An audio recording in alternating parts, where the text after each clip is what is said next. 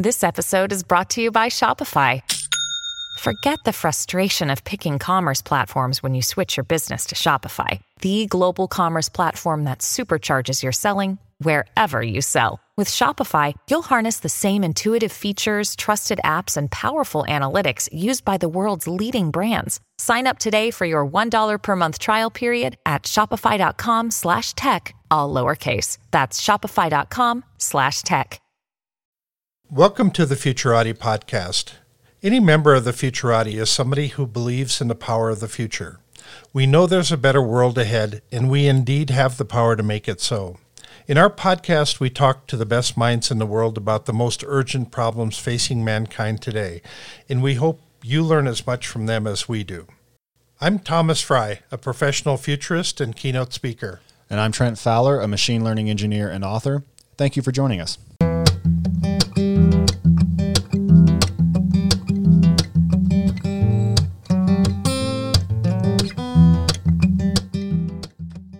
Good evening, everyone, and thank you for listening to the Futurati podcast. Tonight, we're joined by Joel Chan. Joel is an assistant professor in the University of Maryland's College of Information Studies and Human Computer Interaction Lab, and senior fellow at the Center for Advanced Study of Communities and Information. His research explores systems that support creative knowledge work, particularly ones that are open and sustainable. If you enjoy this interview, please don't forget to like the episode and subscribe on YouTube or wherever you get your podcasts. Joel, thanks so much for coming on the show. It's a pleasure. Why I'm looking we, forward to this. Yeah, why don't we hear a little bit about your background, your interests, and what brought you to working on the problems that you're working on? Yeah. So, uh, my start in this space began in uh, the world of psychology. Uh, so, I got my PhD in cognitive psychology, and I was actually interested in learning sciences uh, when I first started, how to build uh, interventions and tools to help people learn better. And you'll see that color the way I think about things all throughout, uh, even though I've kind of strayed from that core topic. Uh, but funny story, my advisor um, in my PhD program didn't have money for the thing I wanted to work on, which was uh, peer support for writing. And so he said, Well, I've got this grant um, that's going to last for three years, and we're going to work with some engineers and figure out how to make them more creative. If you hate it, uh, we'll get you off right away. If you don't really like it, uh, we'll figure something out on the side. But if you love it, then all's good. And turns out I loved it. Uh, it was really, really cool to think about um, this kind of messy problems in the space of um, sitting engineers down at a search engine and trying to have them think about what are other ways I can think about problems in creative ways? Um, and at the time, I didn't know that HCI existed. Right. Uh, so it was in, straight up in psychology, even though it was an interdisciplinary program um, where we had uh, kind of policy people, um, learning scientists, and psychologists all in the same space. Um, I didn't know HCI was a thing um, until my dissertation, uh, where I uh, stumbled upon somebody from uh, Carnegie Mellon. So I was at University of Pittsburgh, and he had done a lot of work on design stuff and had visited our department. And turns out um, he was uh, working in the space of HCI, and was like, "Wait, this thing that you're doing." Uh, you know, trying to understand how people search for information and building novel interactions to help people find uh, inspirations is is HCI. So I was like, that's cool. Uh, and so he was on my dissertation committee. We uh, were looking at um, a platform for innovation contests and studying how um, people built on each other's ideas and trying to trace and predict which ideas will do better than others based on uh, what kind of knowledge they built on. Um, and then I went on to work with him on crowdsourcing stuff. I did a postdoc with him for uh, a couple years at uh, Carnegie Mellon, and then discovered uh, even broader world of information science, where I basically have uh, license to pick whatever theory I like and whatever method I like to study this giant problem of uh, creativity support systems, uh, where I think about systems much more broadly than I used to in my PhD, where uh, cognitive psychology is very about much about the individual mind. Uh, thinking about cognitive mechanisms of discovery and how memory works and things like that. Uh, I broadened it when I went to HCI to think about the interface between uh, an individual and a uh, computer system. And uh, as I've gone deeper and deeper into the specific domain of scientific discovery, trying to uh, support cross-disciplinary innovation and things like that, uh, really started to think about the larger context about, um, you know, there's only so much you can do at the interface level if the underlying structure of the things you're trying to index um, in terms of papers and uh, patents and things like that is not structured the way that it needs to be for you to be able to interact with it usefully. And so then thinking about um, broader systems of how we build the infrastructure for disseminating knowledge and sharing it amongst people um, as a point of intervention to think about how do we build systems and contexts that we can put people in that enables them to do their best creative work. So along the way, I've picked up uh, you know a bunch of different things. I've started to dabble in applied machine learning uh, as I we've been thinking about how to build these tools better, uh, but also picking up uh, theories and uh, concepts and methods from social sciences, uh, thinking about how infrastructure is developed and how people cooperate um, using computers. So that's where I am today, um, and continue to retain a core focus on the domain of design. So I'm still working with mechanical engineers uh, trying to model um, aspects of um, how people solve problems, uh, but also increasingly, I'm, I guess I'm stumbled into the field of meta science, uh, trying to think about how to make science better. Uh, and there's a subsection of meta science that's not about studying how it is, but uh, kind of meta science, applied meta scientists is the term that we I guess, call ourselves um, people building tools like Scite and connected papers and right. Um, all kinds of um, interesting, yeah, lot, yeah, all kinds of tools to improve the way we think uh, about scientific problems and collaborate. So that's a brief uh, history of where, where I've been and where I'm at and where I am now. So a, a, few years ago, I gave a talk at the Library of Congress for the American Library Association, yes. and um, so they're in kind of the business of archiving yeah. lots of things. And and I was I proposed this notion that what if you learned how to archive ideas um, uh, as as the kind of the core element, the uh, the atom, yes. if you will, of larger concepts. And then I was uh, playing around with what what exactly is the anatomy of an idea and what what yeah. elements do you need to to make yeah. it a full idea, and then then thinking that if we put all these ideas together, then they would all uh, bounce off of each other and create new ideas, and then um, then even if only you know one percent of them rose to the top, that would be this rich, fertile territory that we could mine for other things. Um, conceptually, it makes sense yeah. in my head, but I'm not sure it works in any other level in, in the world. yeah, it's a very, uh, very compelling notion, right? Like if you were able to uh, somehow capture and make available, right, a bunch of ideas and provide ways for them to intermingle at um, higher rates than the kind of straw of talking in a conversation, right? Because uh, right now, as we're talking, right, we are sort of trying to construct these um, pictures of what you have in your head and what I have in my head, and there's this kind of bus factor between uh, that's super lossy, and I can't tangibly uh, interact with the ideas that you have, um, and so in that way, it's limited right in terms of what's able to go on between our hits and so the traditional way this happens is we have to spend a lot of time together right and form a collaboration and sort of um, our ideas start to intermingle as we work together a lot more and then um, uh, then we can start to really make uh, new and interesting stuff out of the uh, kind of intersection of our ideas and right now um, you know that's that's pretty slow, uh, pretty inefficient. It works really well when it can happen, but it takes a lot of time for people to kind of form these collaborations, build trust, and so on. Um, and so it's, it's not a pipe dream though. Um, so in my, like I mentioned, my dissertation was studying uh, this uh, innovation contest platform. Was uh, a spinoff from the IDEO design firm. Uh, it's called Open IDEO. So they built this uh, platform for social innovation. Um, and so people would post, uh, you know, ideas basically on the platform and they had one ontology right so they had like inspirations versus concepts so inspirations would be any fodder for ideas right? Like user research and analogies and so on. Um, and then concepts would be like i'm developing this this idea for this platform.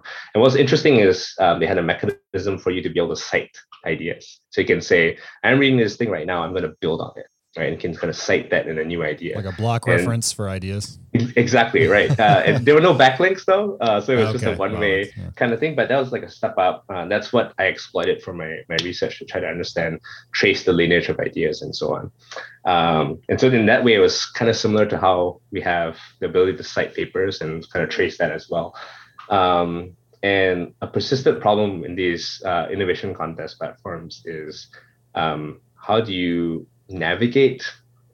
How do you search through? How do you kind of trace? Um, because you're right. Like one of the I, one of the fundamental problems is how do you represent an idea at a level that's useful, right? So a lot of these concepts vary very widely in terms of their granularity, right? Some of them are super long, like a really really long document right. uh, that actually had like five ideas in them, right? And so if you cited that idea, what are you citing? What are you building on? Uh, normally, it's like just one small piece of it. Um, and so it became hard to kind of like see the big picture. You have this kind of flat list of ideas, and you, maybe you can sort them by uh, number of likes, number of comments. Uh, maybe you can add some tags to them, but it's too coarse, right? You want to see the structure of the space, right? Where's the white space? Where are the clusters of ideas that we're exploring deeply? Where are the kind of new, interesting combinations? And that's still an open problem uh, in the field. Like, how do we synthesize a large number of ideas so you can see um, the structure of the problem space and thereby get more insight than simply aggregating a bunch of the ideas. And um, yeah, so that's it's uh, lots of people working on it. It's uh, it's a um, still an open problem, but um, I think the payoff is very large if you can figure that out. Uh, yeah, one one of the things that we played around with in the past is this idea of if we have flying drones that are flying mm-hmm. over cities, um, they're they're going to start creating um, as they're surveying the city, they're going to create digital models yeah. of the city, and and I think this opens the door for search engines for the mm. physical world um, as we add more and more sensors to these drones and to the physical surrounding, uh, suddenly we'll be able to search on things. I want something that tastes like this, or smells like this, or something that has this texture, or this uh, harmonic vibration, or this specific gravity.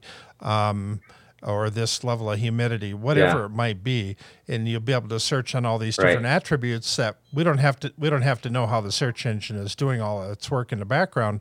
We just have to know that we're getting the right answer once we put in the query. That's fascinating. Yeah, yeah. There's so many aspects of uh, ideas that, if you can think about them as attributes, right? Like what it smells like and so on, um, that that are apparent to humans when they uh, kind of see it, um, but are not available for indexing, as it were, right? Like right. we have we've got these like search algorithms and so on. They're very powerful, um, but like I said earlier, they're fundamentally limited by the structure of the data, right? Like so if it's completely unstructured text, uh, that's only text, right? Not multimodal. Uh, you're missing a ton of of information that say you and I might glean from if we were in a brainstorming session together. We have a sense of how the idea feels, where it was in the conversation, how people responded to it. Um, you know, there might be some artifact that um, represents a sketch or a rapid prototype, and um, all that rich um, affordances of the idea are just gone if you kind of compress it into a textual form, um, unless you're a really skilled metaphor writer, I guess um, yeah, so in, in that sense, I, I, I, do see the connection of like, how do we um, not just find, it's not, not, not just about finding the right level of representation, but also thinking about what are all the aspects of ideas that make them uh, fertile, that make them um, useful, that, that people want to search by. Um, it reminds me of a very um, random anecdote of um, so, uh, speaking of librarians, uh, one of the projects at my current uh, institution uh, that was famous was this uh, International Children's Library, uh, digital children's library. And during their user research, they found that um, a frequent thing that children would like to search books by was um, the color of the cover. Right? Or like the way it made them feel, right? And so like they add, added those metadata to books, right? Because that's how um, children remember which books they, they enjoyed and so on. Uh, like like that one book with the blue cover that made me feel this way, and so they set up the library so that that was a, a metadata um, field for the books, as opposed to just like the author, year, and so on. Um, so I like the idea of like reimagining all the different ways we can sort of um, skin the cat, as it were, uh, for these ideas. So, so what do you think an advanced version of a platform like this might look like?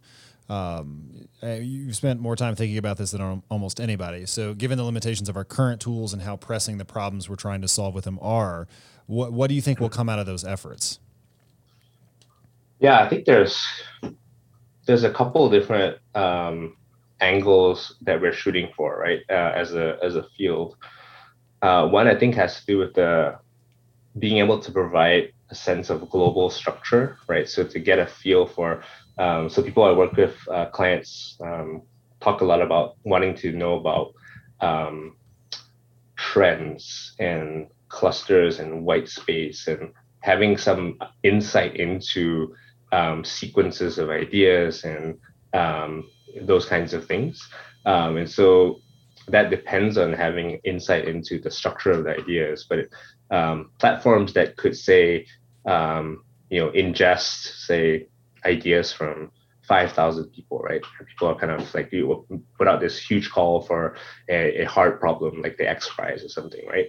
Um, and people put in tons of contributions. You get value from the individual ideas, but sometimes you get almost as much, if not more, value from just understanding the structure of the solution space that gives you a sense of you know here are some open problems here are some promising avenues and so on. Uh, and so platforms that are able to provide that level of global structured insight um, i think are still somewhat far off but not uh, not impossible. And that's kind of like one of the big value propositions that uh, people who work on this problem are shooting for. Um, another aspect of it is um, having ways to uh, connect pieces of ideas that are maybe not sufficient on their own to combine into something bigger. And so this is kind of where the idea of analogy comes in. If, um, say, you and I are working on um, related problems, but we use different language, and you have uh, you've got some solution that I don't, and I've got some insight that you don't. Um, there's a lot of value in a platform being able to figure out that we should talk to each other right? And and specifically about these pieces that we have um, that that might make sense to come together. And and so a, a, platform that understands again like the the attributes and aspects of ideas and figures out how they can uh, relate to each other on in non-obvious ways. Um, I think is also um, a big value add. So that, that sounds like kind of a, a, hard problem to solve. So what, what would it mean to parse the attributes of different ideas? Um, yeah, so you could kind of match them. Yeah, so in I think you you're reading uh, one of the the papers that uh, that I've been a part of that describe the idea. Like one one concrete example is um, ideas often have the attributes of um, it's trying to solve some problem and it has some mechanism right for achieving that purpose. Um, so, like for instance, um, one of the problems that uh, I use for experiments is um, how do you generate electricity um, in remote places using only human motion, right? So the, the purpose of any idea for that problem is going to be generation of electricity, and then it's going to have different mechanisms for it, like right. um, leveraging um, translational motion or translating rotational motion into some kind of uh, you know flywheel or something like that, right? Um, so in that sense, like uh, if you have an idea, like I'm going to propose that we build a thing that um, you know leverages this accelerometer and so on um, it has those kind of sub attributes of like this is a purpose that it's trying to solve and this is a mechanism that it has. And um, if you're able to what we've shown is that um, people are pretty good at noticing these things these aspects of ideas and they're good enough that we can uh, kind of train lots and lots of people to look at ideas and then uh, kind of label them in terms of these attributes. Like in the, the product description this part is talking about what it's trying to do this part is trying to, uh, talking about how it works. Uh, if you do enough of those labels, we can train a machine learning model to kind of ingest a product description and then uh, kind of build two um, word embeddings essentially that uh, identify those aspects. and that turns out to be very useful, right? So you can say, um, you know, all of you, uh, if you're working on this problem, here are a bunch of different mechanisms for solving similar problems. Um, so that's that's kind of a concrete uh, example of uh, attributes that um, that might turn out to be useful. So I, I was reading that paper, and that's uh, scaling up analogical innovation with crowds and AI. If anyone's interested in looking into it, it's it's fantastic. And and I, I was sort of interrogating the ideas throughout, imagining how it might apply to more abstract problem spaces. Yeah. Because for better or worse, that's just kind of where I'm at. You know, I Yeah. I, I tend not to be thinking about how to generate uh, electricity in rural Kenya. I'm, I'm thinking more often Right. about like uh, Thomas and I are associated with. Um, a quantum computing startup accelerator, you know, and so one of the things we're thinking about is like, well, how do you validate uh, companies as they come through? Like, how, do you validate uh, their their underlying idea, their underlying technology? Like, how, how do you Yeah. spot that? That seems like a more abstract problem, and I found the results in the paper very compelling. And I'm sure we'll, Yeah. we'll spend more time talking about it in a couple of questions. But I was just wondering if you'd given any thought to more abstract things like that, or philosophical concepts like ideas of justice. Like, how, how do you promote those things? It, it seems like this system, the the schema mechanism idea that you have, it wouldn't map as well onto problems like that. Yeah, I think you're right. Right, like uh, that's uh, that that particular schema. I think is a uh, instance of the search for intermediate levels of structure. Right, so um, what we're reacting to is um, in the early days of kind of good old fashioned AI, we had these knowledge based systems where Right. um, if you represented ideas fully in terms of their concepts and relational structure, you could do a lot of things with them. A lot of things. So any any particular concept would, would work well. Um, and so kind of this purpose mechanism schema, I think, works well for uh, these kinds of uh, more concrete problem solving questions. Um, I think it's a good uh, open question how this might extend to uh, it seems like you're talking about two different axes of general, generalization, right? One is uh, kind of uh, turning the complexity dial up to like quantum computing, right? So kind of more uh, higher level complicated ideas. Um, and in that sense, I think the, the schema could be extended in principle um, to say, um, you know, if I was thinking about what is the problem that uh, say policy policymakers face for trying to uh, control the spread of a pandemic, right? They're Right. trying, and there's kind of underlying abstract um, ideas of trying to uh, persuade, to inform, to influence behavior, to control the spread of something, to balance trade-offs. And um, at that level, people are fairly good at identifying, like they're noticing, like this is a common schema, right? Uh, so if you're trying to uh, like this analogy actually was uh, kind of very explicitly drawn between, uh, say, uh, how to persuade um, people who uh, suffer uh, from risk of AIDS. Um, how do we persuade them to kind of change their risky behaviors? Uh, kind of draw that analogy to um, how do you persuade people to manage their risk when it comes to, to COVID? Um, and then they were drawing lessons from what worked and what didn't work, right? So they're able to map, right? The underlying problem structure of how do you get people to change their behavior uh, under situations where risk uh, risk management is is uncertain, um, and then what are some of the solutions that worked and didn't work. The other axis that I, I think I hear you saying is kind of uh, you mentioned uh, abstract concepts of justice and things like that. Yeah. Um, that that is fuzzier to me. It's not obvious to me, and I think the first thing I would ask is um, what what you're trying to what would be useful things to do uh, in terms of connecting. Um, what are some uh, useful axes of the the concepts themselves um, that humans pay attention to, um, and then that would help sort of think about what are some intermediate levels of representation that we could uh, try to uh, recognize uh, in in these ideas. Um, yeah, so I, I'm not quite sure how to think about it yet, um, but that's the angle of attack I would go for. Is like uh, who who is thinking about these uh, abstract concepts of justice and what are they, what are they trying to do, and uh, what is the what are the attributes that they pay attention to that they find important when they talk about it and and things like that. Um, so that's the kind of general process of how we would Okay. decompose this this thing into uh, into a problem that you can solve. Yeah, we've yeah we've we've been doing quite a bit of work lately on systems thinking, and um, uh, so uh, every system has an overarching function to it, and when you start dissecting the the system, you start uh, tearing apart the component parts and the overall purpose of it, yeah. and what's the user community, and mm-hmm. who does it affect, and and then how does changing an interface one way or another affect uh, how it uh, uh, what well how does it affect the overarching right. function of it yeah. and and and then um, and so we um, we we have a whole lot of systems in our you know in our world that are breaking yeah. down right now uh, and uh, so we uh, we have to think through uh, how do we modify these systems how do we make them better because they're they're they're just not going to be functional for yeah. much longer uh, and and I won't I won't name all of them, but there, there's a whole lot of whole yeah. lot of them out there. Yeah, yeah, definitely, um, definitely, and uh, yeah, one there's there's a couple. I mean, I think there's there's uh there's one bifurcation between uh, people who may think that um, the problems that we face in terms of reforming these systems um, have less to do with knowledge and more to do with coordination and collective action. Like we we have a pretty good idea about what things we can do to fix these systems. Uh, it's just hard to uh, coordinate or get people to agree on those things. And so it's in that sense a coordination problem.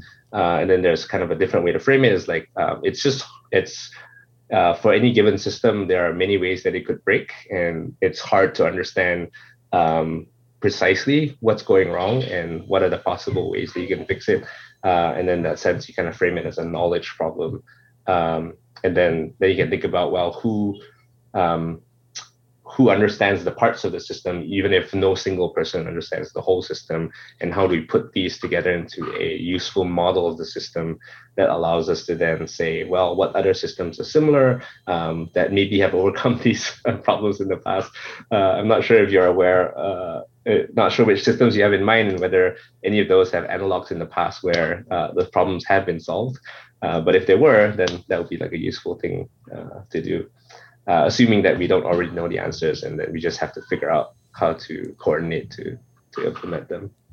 I, I find that a really interesting idea. Taking people who understand the different parts of a, of a complex yeah. system and sort of merging their understandings together. Like, what, what tools are available to do that kind of thing today? And, and I mean, Roam arguably is one. I'm, I'm in Roam Book Club Five right now, and we're kind of exploring, yeah. you know, community yeah. graphs and stuff like that. But yeah, I, I wonder if there's anything you find that compelling in that space.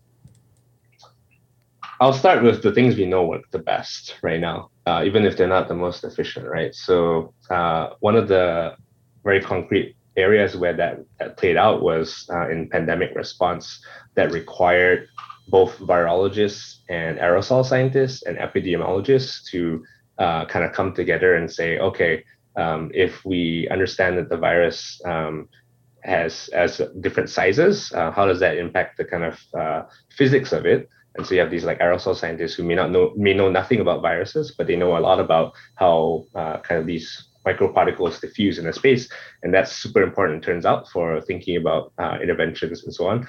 Um, so for a while, uh, probably too long in my estimation, uh, there was not a lot of good communication between them. Uh, and then what happened was the National Academy of Sciences convened a bunch of these people and say, let's sit down for one week and hash it out right? So that's current. I think the current gold standard, like I said, is like um, the the best way we know how to do this kind of let's piece together fragments of understanding that we each have into a coherent whole is to get us together in in a room and have us uh, talk to each other, hash things out, and write stuff together. Um, and so that's that's fine when it works out, right? But um, there's lots of um, barriers to um, finding each other in the first place, right? Um, and so um, economists they talk about uh, search costs and execution costs yep. of innovation, right? And so the search cost can be uh, surprisingly high, right? So even within the same institution, uh, right now there's a uh, huge number of uh, connections between people that are just untapped. Uh, and one of my favorite experiments, they they did a very simple intervention where they brought people together and they randomly paired them up uh, into different poster sessions, and they found that uh, the likelihood that uh, people collaborated who should have collaborated years ago uh, even though they were maybe just like one building over in the same university, right. but they never knew about each other. Wow. um, and yeah, and there, there was another study that uh, looked at the impact of construction work on uh, French university campus. And uh, there was a kind of natural experiment for labs who were forced to move around. And uh, there was a huge penalty to um, labs collaborating who are far apart in terms of knowledge disciplines um, when they were forced to move far away from each other. Um, but labs that were pretty much in the same discipline, um, there was no cost uh, to the quality of their work when they were forced to move apart, um, which again like speaks to like there's something about um, the kinds of interactions that happen face to face that are really really conducive for this uh, kind of piecing together that uh, it's not clear to me that it works uh, as well um, in non um, non face to face settings that are asynchronous. Um, and so again, like I think um, systems like Roam um, and others that are attempting to figure out ways that uh, people can externalize some of this knowledge to kind of help each other find uh, pieces of it and build on each other. Um, I think are moving in the right direction, right? So Roam to me is um, a the next evolution of the kind of older idea of uh, federations and federated wikis, right? To have this um, different mechanisms for instead of just disseminating ideas and having people upvote and downvote them, um, you provide ways for them to build on each other and allow them to talk about uh, talk through their ideas. Twitter gets a little bit at this, but yeah. it gets uh, there's like kind of a depth limit to it that right. uh, that that doesn't quite work, and it's also got uh, I think counterproductive um, attention incentives. Um, but you can see glimmers of what can happen. Like a lot of, I've received a ton of really useful um, inbounds connections uh, from Twitter uh, over the last year as I've started to engage more. Um, there's something powerful about um, a network that allows people to kind of share pieces of, of knowledge. yeah, we've we played. Yeah, we've we played around with um, this scenario uh, that if somebody were to c- to create a wearable a wearable AI that its sole mission was to detect mm-hmm. danger, because uh, everybody's um, you know, constantly looking around for what's uh, what's a possible right. threat to me, um, and am I am I in imminent risk here or imminent danger? Uh, and so, having an AI that could actually detect everything from a predator to um, uh, a, a, dog with rabies or a tick or um, somebody who's a hacker that's going to hack your computer uh, being able to detect this full range of possible dangers, I think is is a real interesting kind of thought experiment to work through. Hmm. There's at any given time, uh, the yeah, my mind immediately goes to uh, if you weren't, if it wasn't as necessary for you to be monitoring uh, so many different things at once. Um, what does that free up in terms of what you're able to do? Um, the, the first thing, the first place my mind goes is um, the what happens to people when they're able to get a handle on, say, um, anxiety, right? Uh, kind of yeah. the mental cycles that are spent kind of monitoring, uh, you know, different cycles and different uh, vectors of potential threats and so on, and the amount of cycles that are freed up um, if you're able to sort of um, offload uh, that. That again, that that makes me think of, uh, you know, in in a social setting in a brainstorming meeting for example uh, psychological safety is super important because it kind of like if you are not constantly additionally in addition to thinking about what people are saying you're trying to monitor the your status in the conversation right. and right and those kinds of things like how does that drag things down um, yeah so it's, it's interesting to think about like uh, i'm riffing on it to think about like mechanisms for um, programming or um, shifting our attention or offloading our attention in useful ways. When you need mealtime inspiration, it's worth shopping Kroger, where you'll find over 30,000 mouthwatering choices that excite your inner foodie. And no matter what tasty choice you make, you'll enjoy our everyday low prices, plus extra ways to save, like digital coupons worth over $600 each week. You can also save up to $1 off per gallon at the pump with fuel points. More savings and more inspiring flavors make shopping Kroger worth it every time. Kroger, fresh for everyone. Fuel restrictions apply. Well, it actually dovetails yeah. with a question I was going to ask. So, your response to my last question was that it's pretty hard to beat getting everybody together in a room and whiteboarding yeah. and talking face to face. And I wanted to, yes. to, follow up by asking you about how machines might help some of that, um, solve some of the problem of asynchronous communication or identifying when two people are talking about the same thing semantically, but, but in different terms. And uh, if you, you could have wearable AI that you know maybe isn't scanning the environment for threats, but that is just cataloging all the things you say, right? And, and it's yeah. just breaking those down into concepts and, and is noting that similar sorts of conversations are happening happening elsewhere. I mean, there's huge privacy concerns, but if we just allow ourselves to abstract that away, there's some real. So you're asking how does collaboration evolve over the coming years? Yeah, and I mean, there, there are people who seriously put forward the idea that someday every word spoken will be recorded, or, or some huge fraction of them, and it will just be kind of part of what you do. Uh, you, you just you just know that when you talk, it, it, will be recorded somewhere, and most of it nobody will ever go through. But if you had the right algorithms, I mean, you could. There's a lot you could do with that, right? You could you could trace sentiment in real time. You you could almost monitor the spread of, of memes, like you you monitor the spread of of pathogens.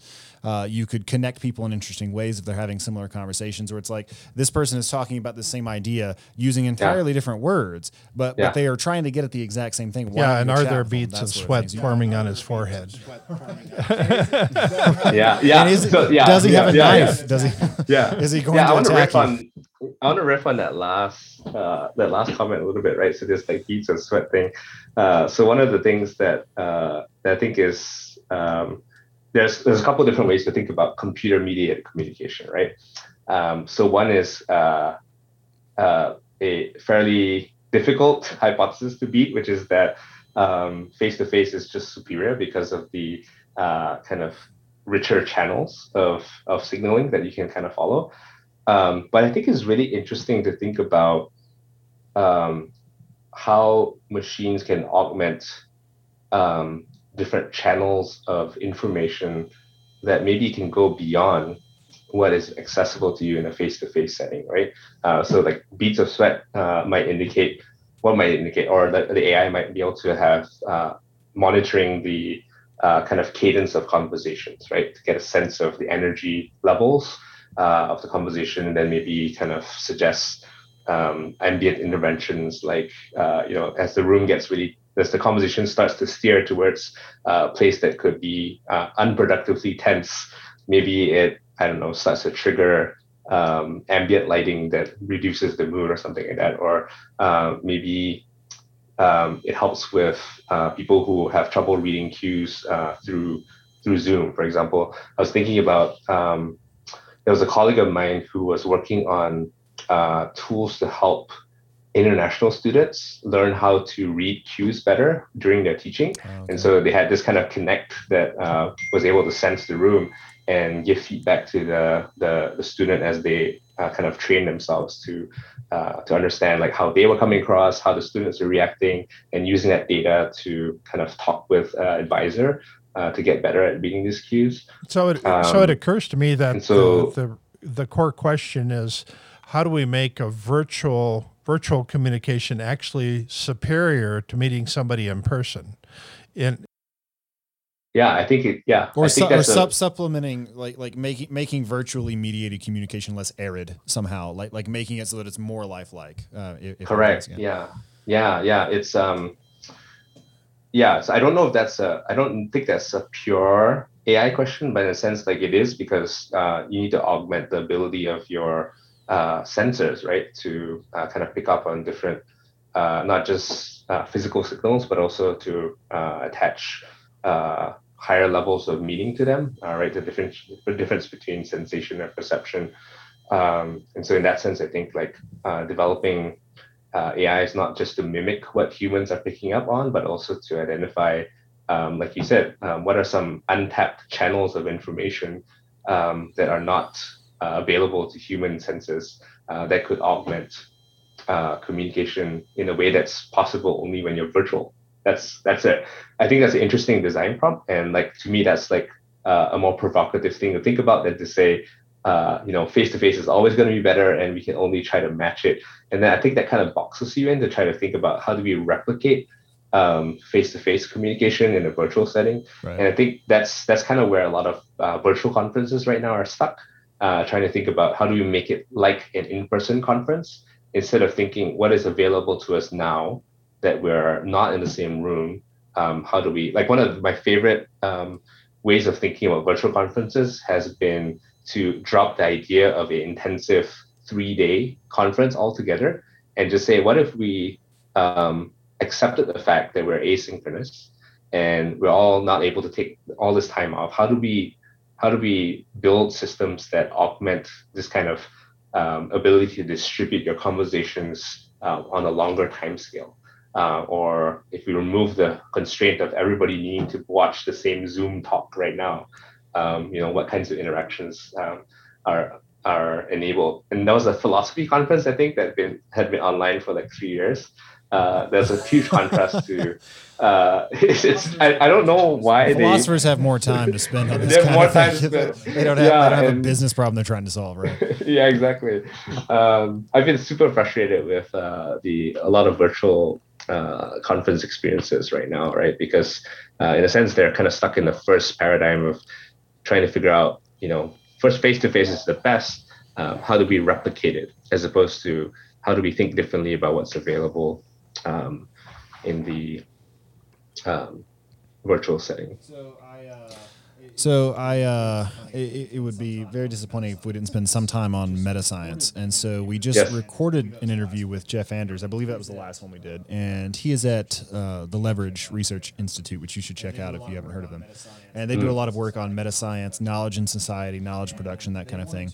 And yeah. they wanted to, w- w- when they decided to address themselves with the problem of understanding how scientific discoveries arise, they began by studying the history of science, and they're studying the history yes. of electricity now. And right. I thought this would be sort of an interesting way to come at that same question from a different angle, because you're also interested in that, but you are spending more time thinking about the tooling and the infrastructure and, and how to make those things better. So why don't you just use that as a springboard to, to riff on that area of your research a little bit. Yeah, it's a it's a funny to bring it up because I'm actually doing a uh, we we literally uh, two weeks ago. So I'm I'm working with Matt Clancy on a uh, writing project, uh, trying to unpack the different dimensions of um, cross-disciplinary, um, cross-boundary innovation, um, and trying to kind of bring together three different perspectives uh, one of which we're missing. So the first one is kind of this like quantitative, um, you know, you study a bunch of citations of patents and papers and so on, and try to understand um, how the lineage of an idea uh, of a paper, for example, predicts its its um, its impact and so on. And then there's a different kind of uh, area of study where they look at individual inventors um, and scientists in real time um, they kind of observe their meetings and so on, embed themselves using ethnography and so on, and try right. to trace what's happening um, without the, uh, I guess, uh, distortion of uh, retrospective uh, bias. Uh, but the thing that we're missing, that both Matt and I are missing, is uh, rich historical case studies, right, of like individual inventions and how how they were traced throughout history. And so we're both on the progress studies Slack. and yes, yes, with Jason Crawford. Yeah, yeah. So we posted it. We know that Anton Howes, uh, Howes will, will know about this, and so we kind of posted that question there, uh, and we got a bunch of book recommendations. Um, but yeah, it's uh, I think where I want to go with that is something I think a lot about is uh, take for instance, there's a pretty reliable um, empirical finding about the trade-off between levels of distance. So, um, you know, in order for you to have high impact, uh, for example, this paper by uh, by Uzzi and, and others, uh, I think it's called Atypical Combinations and Scientific Impact, uh, where they trace, um, you know, what profile of citations uh, predicts whether you're going to be a big hit of a paper, right? Uh, and it's the answer is um, having uh, some very unusual combinations, but also a lot of conventional combinations, right? So this idea of like having some novelty but not too much novelty or some distance but not too much distance there's, there's actually a theory there's a theory in the uh, the philosophy of religion that part of what helps yeah. religions spread is if is if they are just new enough or just unbelievable enough people are like yeah well is that serious and then and then it kind of like occupies yeah. more and more of the space in your mind until eventually yeah. you know you're, you're converted two years later yeah yeah uh, yeah i think that's that's that's a that's kind of a similar similar idea for sure um, something I, so as a tool builder, right? Something I think a lot about is, uh, say we were able to, um, you know, we really looked into this and this kind of showed up again and again and again and again. Um, I think a lot about how much of that is a um, kind of historical accident of the way that um, knowledge institutions are structured right now. Right. Right. Because you could plausibly say um, the reason that you need to have a, some novelty, but also some conventionality, is to placate uh, reviewers or your peers, right? So they don't dismiss you out of hand. But the conventional combinations are actually epiphenomenal. Like they're not important for the idea at all. You're just it's a chore you have to go through because we because of the way that society is structured right now. And for that, I really I'm super curious about like a historical perspective on that kind of what I appreciate about history is that it helps us understand that the way things are right now is not always the way things were and not always the way things will be, right? And so, like, uh, I think it's paradoxically for some technologists who build uh, systems, uh, they'll kind of like take the system as given, right? Like, you know, right. see, we, we understand this empirical regularities, so we're going to design ways to um, help people encounter ideas that are kind of a mix of conventional and novel. Um, but in the back of my mind, what I really want to know is if we combine all these historical case studies and try to look for variations, uh, can we think about different ways that we could structure society um, where these this empirical regularity will not show up?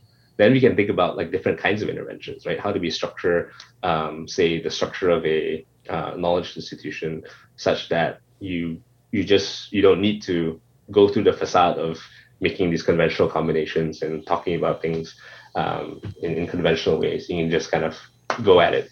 Um, you know, is it like a limitation of the filtering idea filtering system? You know, that kind of thing. Um, and yeah, so so man, I talked a little bit about that, and that's something I wonder a lot about. Is uh, if we take that long lens, um, how do we see? How might we see things differently? That's something I think a lot about in terms of meta science, right? There's it's it's it's often very tricky to tease apart uh, kind of the is from the ought, right? And um, the descriptive from the prescriptive, right? right. Um, because you can't run randomized controlled trials on all of science. Uh, and then if you uh, if you get at that question with simulations, right? Like what if the reviewing system was le- like five percent less noisy, or what if uh, prestige didn't matter quite as much, or things like that?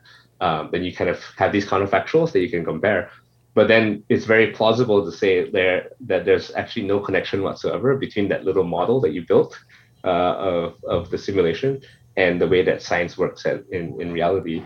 Um, and so what I want is to be able to kind of join that kind of how could things be different thinking from the simulations with any data, right? That's right. able to, um, and that that's what keeps me up at, night because I don't want I I'm worried that um, you know, maybe we're stuck in the local optimum, right? The way science works right now works well enough, and maybe there's like really much better ways of doing things that we just don't know about because we we don't kind of take the historical lens to to question how things could be different. What are some ways? Well, what what are what are some ways you think that science might be improved, like the the production of scientific knowledge might be improved? Yeah.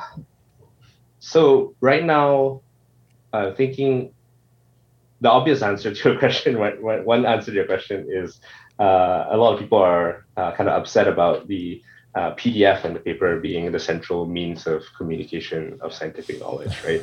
Uh, right. And and so it, you can very plausibly say, well, well, what if that weren't the case, right? What if um, you know there was like really robust infrastructures of sharing computable knowledge, right? Like where uh, instead of uh, everybody compressing this complex knowledge uh, structured knowledge into this unstructured narrative, they additionally, um, you know, did semantic publishing, right? Like they they drew from ontologies and they talked about like instead of saying we studied these rats, you would like kind of reference the ontology um, you know Wiki, Wikidata or some ontological um, label for that rat, and so that allows us to kind of build this knowledge graph uh, in real time.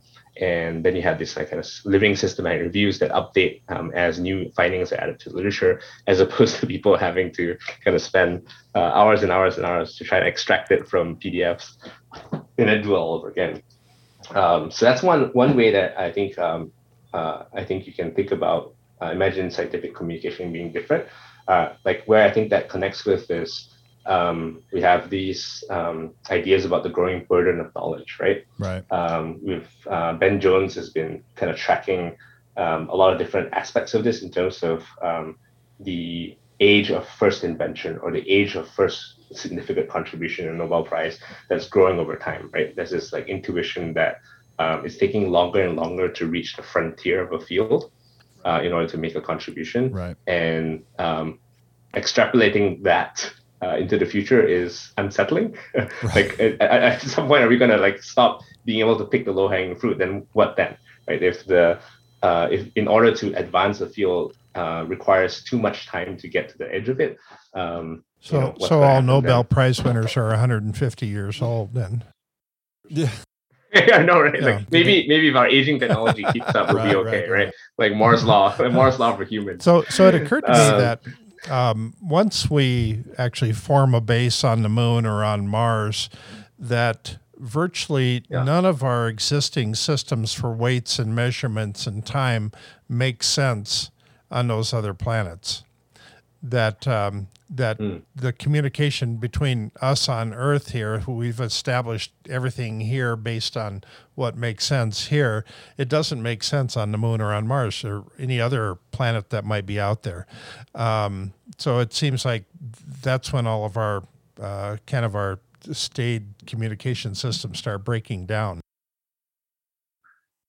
That could be the natural experiment, right? Once we, in if in the next uh, uh, if in our lifetimes uh, we're able to kind of establish uh, colonies in different places and have to restart society from scratch, I think that would be, yeah, interesting to think about um, how things could be different. Um, yeah, there's another aspect of um, how science could be different that I've been thinking a lot about lately, right? So um, we've got these, um, I mentioned these simulation studies, right, um, that try to simulate uh, different structures of science. And one of the parameters that turns out to matter um, in surprising ways is the proportion of, um, for lack of a better word, careerists, right? So there's like the truth-seeking impulse, which may or may not be correlated with um, the careerist, or what I need to do to advance in my career as a scientist right now to get publications. And um, there's plausible data that matches my experiences in terms of uh, particular biases towards, um, in a sense, the worst of all worlds, uh, doing mostly incremental work, but dressing it up as novel um, and not actually doing it in, in a useful way. Uh, not everywhere, uh, but uh, these simulation studies try to understand like how robust is the scientific system to what proportion of careerists, right? So how much how much of the people need to be truth seeking uh, who will spend the requisite time to really um, do the experiments right and pre-register and do the theory building um, instead of submitting the paper to get the next publication. Um, like I was, I was speaking to this uh, student uh, uh, some, I think last year, and he mentioned something that that kind of haunted me. Um, I was like, would it be great if we made it easier for people to do lit reviews before they write their pro- uh, start their project uh, to really understand the problem? And it was like nobody does that why would you want that? You would just you the whole reason for doing lit reviews is so you can know what papers to cite so you can get your publication past the reviewers. And that's it haunts me to think about what proportion of scientists are doing that versus um, you know trying to um, when the incentives for publication versus um, truth seeking conflict, they choose uh, truth over science. And um, I've noticed that um, reception to my ideas about meta science and how we can structure the way that we say engage with the literature uh, differently in ways that may be more laborious. Um, I tend to get a lot more reception from uh, people outside the academy. Uh, so independent researchers, uh, nonprofits, um, yeah, non non academic, uh, para academic research labs, um, people who advise governments and so on. Um, and it distresses me how often I hear, um, you know, from uh, scientists in academy, I just don't have time to do that. Like nobody has time to sit down and actually think about what literature says before we do something. To actually understand uh, what the, the state of the field is. Like we, we don't have time to do that. We don't have time to do that. Yeah, exactly. And people say this uh, unironically, and and it is strategically wise, right? Uh, at least in the short run. Um, and so something I've wondered about as a prompt was, um, you know, right now science is mostly a career, right? So like it's a it's a it's a career you can go into that um, puts food on your table. And I think about the correlations between that and say what happens to artists when they're uh, they have to produce art for for money as opposed to just art itself. And I wonder about how science would have advanced differently if we had a different portion of, for lack of a better word, career scientists versus amateur scientists. Like, what if you made it a lot easier for? Um, there's tons of people who want who are have like yourself, right? Uh, who have very strong interest in particular fields, and right now um, the barrier to entry to advancing the field is very high because uh, not not even just like knowledge, but institutionally, if you're not affiliated with a university, um, it's hard to figure out how to publish stuff. And in that sense, like a huge swath of um, amateur, I mean amateur not in a pejorative sense, but they're right, not right. like, right, um, who um, have the very desirable quality of not caring if their answer is publishable, but caring a lot about whether they're correct. So uh, I, I, think maybe we're, we're seeing a, a, bit of a change in that direction. It's, yeah. it's very hopeful, I, I would argue. So yeah. I, I, think there's this this class of kind of public facing intellectuals that you, are seeing emerge in, in an yeah. age where it's relatively easy to start a blog or a YouTube channel or a Substack. And I'm thinking of like Andy Matuschak or Michael Nielsen or, or, or people like that who have developed a huge following.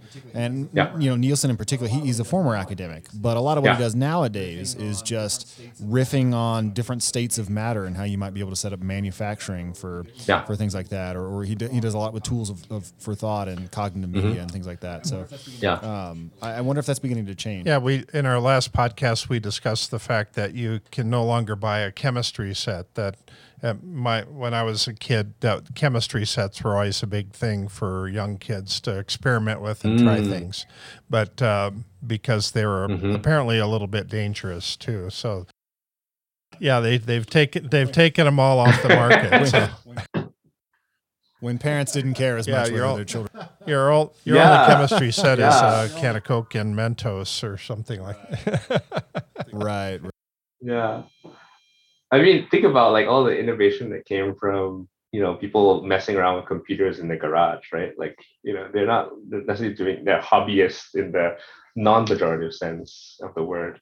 Uh, so I, I would like to like simulate alternative futures where you vary the mix of uh, you know career traditional like science lab uh, work versus like in a certain sense like part of the uh, that's the premise of citizen science right? Is yes, um, try to broaden uh, participation. But um, in in many cases i think it devolves quite easily into citizens as data collection helpers for yeah, scientists who are doing the real science right? right and i think that just scratches the tip of the iceberg in terms of like i was talking to this uh, this person who um, works with uh, families of patients with uh, a progressive disease uh, who are super motivated to participate in the scientific aspect of um, trying to advance understanding of the disease because um, their family member, uh, because the disease progresses slowly enough, it's plausible that if they were to help with the research, there's a chance that you know a cure could be developed in their lifetime.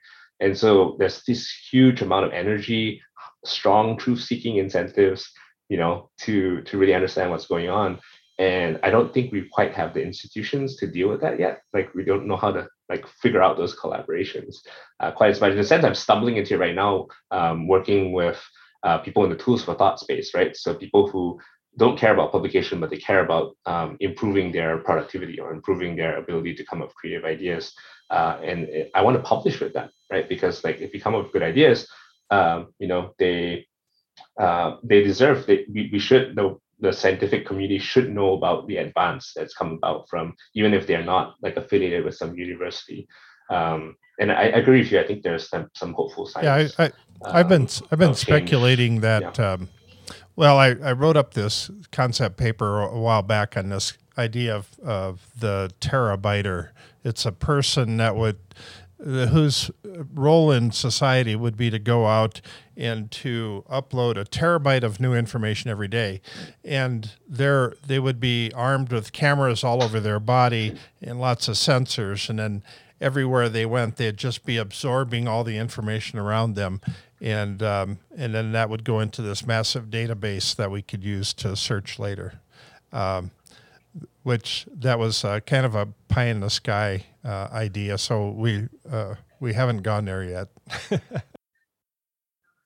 yeah, yeah. I mean, to riff on that, like, um, there's and one of the encouraging signs is, um, well, so encouraging and discouraging. So uh, distill.pub uh, was like a really uh, exemplary effort. They kind of understood the idea of research debt of like um, you know, we, we are publishing all this information and there's not enough people who are trying to make it accessible. The user interface for ideas is, is very poor. And so their thing was, where are the distillers? Where are the people whose job it is to synthesize, to um, to riff on the idea of uploading a terabyte of information every day, um, do the job of synthesizing every day so that people like Trent and Joel could find each other even if they weren't you know connected through the same discipline. Right now i don't know who those people are. So matt clancy is trying to do some of that right? He's he's got his like wonderful blog where he's trying to synthesize information. The discouraging thing is that Distill uh, kind of shuttered its doors yeah, um, yeah, recently. Yeah, uh, in part because um, there's a lack of um, uh, sustainable means for for that uh, to happen as a career um, and so i think um, i would like to see uh, a greater diversity of kinds of contributions to uh, to science um, that are uh, different from just like you know going to the um, you know PI track to get a bunch of grants, turn a bunch of publications, um, but um, kind of diversifying the portfolio, as it were, of contributions right. to uh, to knowledge advancing. And I think that's that's something I really hope uh, becomes more and more commonplace. I think there's a lot of experimentation to be done there. Um, yeah. Well, fantastic. I think that's a relatively upbeat note to end on. Thanks so much for chatting with us today, Dr. Chan. And I wish you the best of luck of in your future endeavors. Yeah. Thank you so much. Yeah, this is fun. Thanks. This podcast is a part of the C Suite Radio Network. For more top business podcasts, visit c-suiteradio.com.